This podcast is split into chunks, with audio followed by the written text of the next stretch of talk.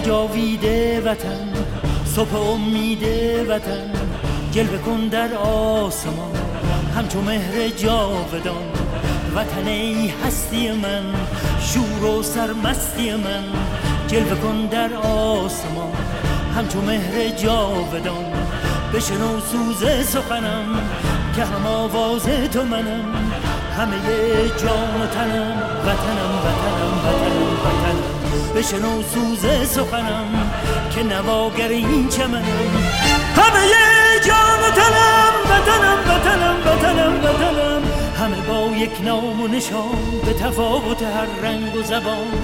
همه با یک نام و نشان به تفاوت هر رنگ و زبان. همه شاد و خشونت مزنان ز سرابت ایران جوان. به اصالت ایران کهن ز سرابت ایران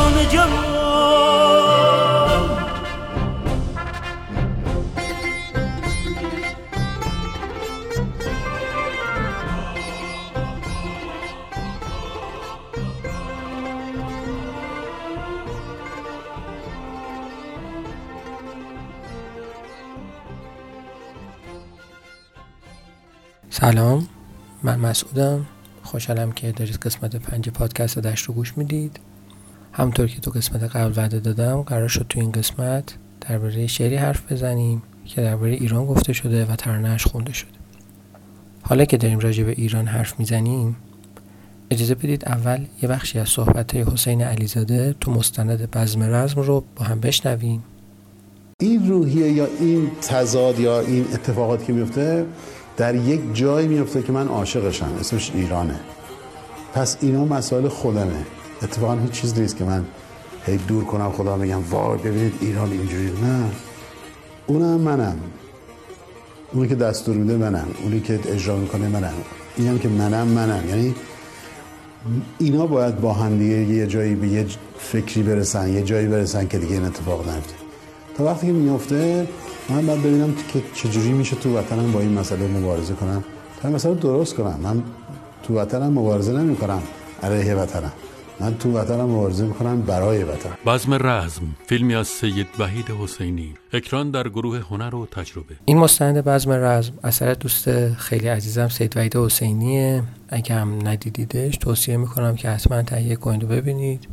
درباره موسیقی ایران از سال 57 تا 67 فوق العاده است بی‌نظیره و من که خیلی لذت بردم ازش. امیدوارم شما هم اگه ندیدید ببینید و لذت ببرید.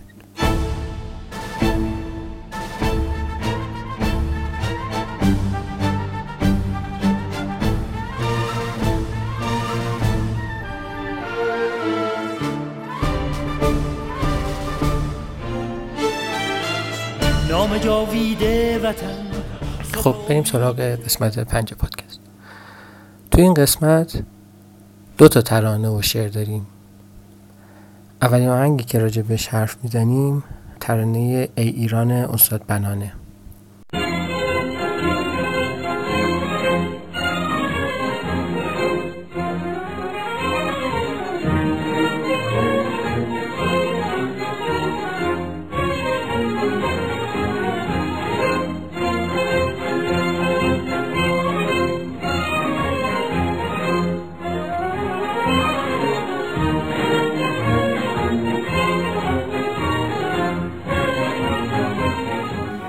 حالا تو دو تا قسمت راجع به کارهای بنان حرف زدیم. تو قسمت های بعد هم از بنان احتمالا کار داریم. از بس این بشر خوب بوده و کارهایی که داشته همه بی نظیره. شاعر شعر ترانه ای ایران حسین گل گلابه گل گلاب در سال 1274 در تهران به دنیا اومد. پیش آقا حسین گلی و درویش خان تار و ستار یاد گرفت و در زمینه گیاهشناسی تحصیلاتش رو ادامه داد و در دانشگاه تهران به عنوان استاد گیاهشناسی پزشکی مشغول به کار شد. همچنین توی یه دوره مدیر کل فرهنگستان ایران بود. گل گلاب از شعرهای خوب زمان خودش بوده و چون نوت موسیقی رو خوب می‌دونسته برخلاف بقیه شاعرها که به سختی روی آهنگ ها شعر می‌گفتن گل گلاب کلمات رو با نوت‌های موسیقی خیلی راحت تطبیق می‌داده. حسین گل گلاب اسفند سال 1363 از دنیا رفت.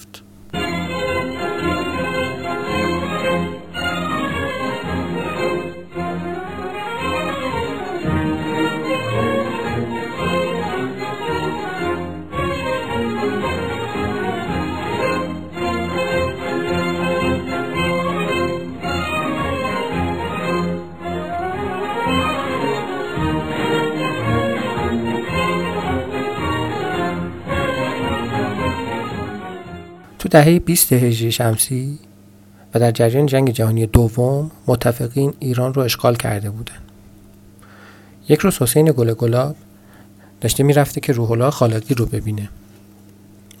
توی راه می‌بینه که یه افسر انگلیسی با یک افسر ایرانی درگیر شدن و افسر انگلیسی با اینکه درجه نظامیش از افسر ایرانی پایین تر بوده یک سیلی به افسر ایرانی می‌زنه. و به خاطر شرایط سیاسی موجود افسر ایرانی هیچ کاری از دستش بر نمیاد که انجام بده. گل گلاب با دیدن این صحنه اشک از چشماش جاری میشه و میره پیش خالقی و جریان رو واسهش تعریف می‌کنه. بعد هم به خالقی میگه که من می‌خوام یه شعری بگم که ایران و روح ایرانی رو تا ابد زنده نگه داره. خالقی هم قول میده که واسه این شعرش یه آهنگ بسازه و در نهایت بنان این ترانه رو می‌خونه. خلاصه همونجا گل گلاب روی تیک کاغذ. در چند ساعت شعر رو می‌نویسه و میده روح الله خالقی. خالقی هم دو سه روزه براش آهنگ رو می‌سازه. نکته که راجع به این شعر مطرحه اینه که تقریبا همه واجه هاش واجه های فارسی هستند و از واجه غیر فارسی به غیر از دو ستا توش استفاده نشده. حسین گل گلاب درباره این آهنگ میگه در سال 1944 در شرایطی که چکمه های نیروهای اشغالگر هر وطن پرستی را میلرزاند من ایده این شعر به ذهنم رسید. سپس پروفسور خالقی موسیقی آن را نوشت و در برابر همه مقاومت های سیاسی این ترانه راه خود را به دل و روح مردم پیدا کرد. من بعید می‌دونم کسی باشه که ایرانی باشه و با شنیدن این آهنگ یه حس عجیبی تو وجودش بیدار نشه. خیلی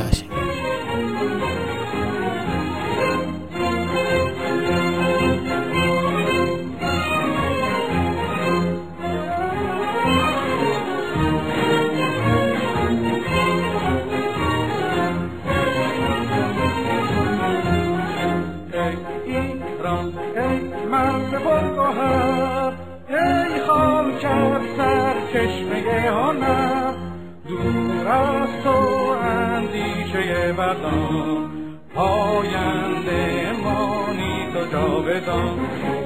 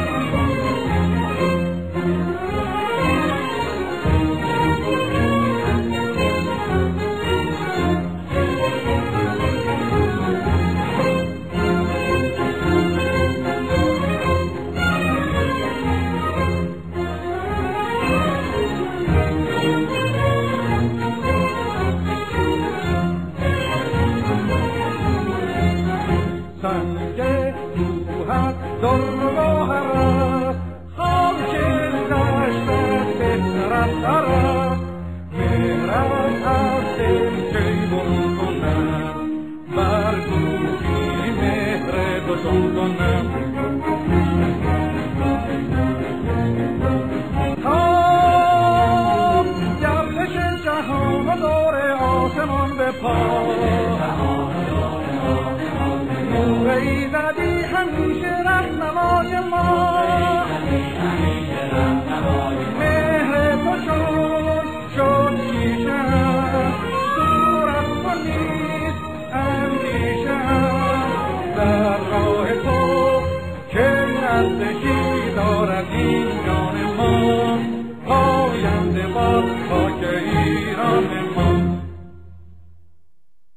شعر بعدی که راجبش حرف می‌زنیم سپید است.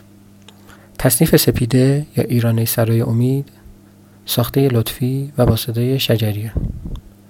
بارها بارها شنیدیمش و مطمئنا همه ما اون رو حفظیم.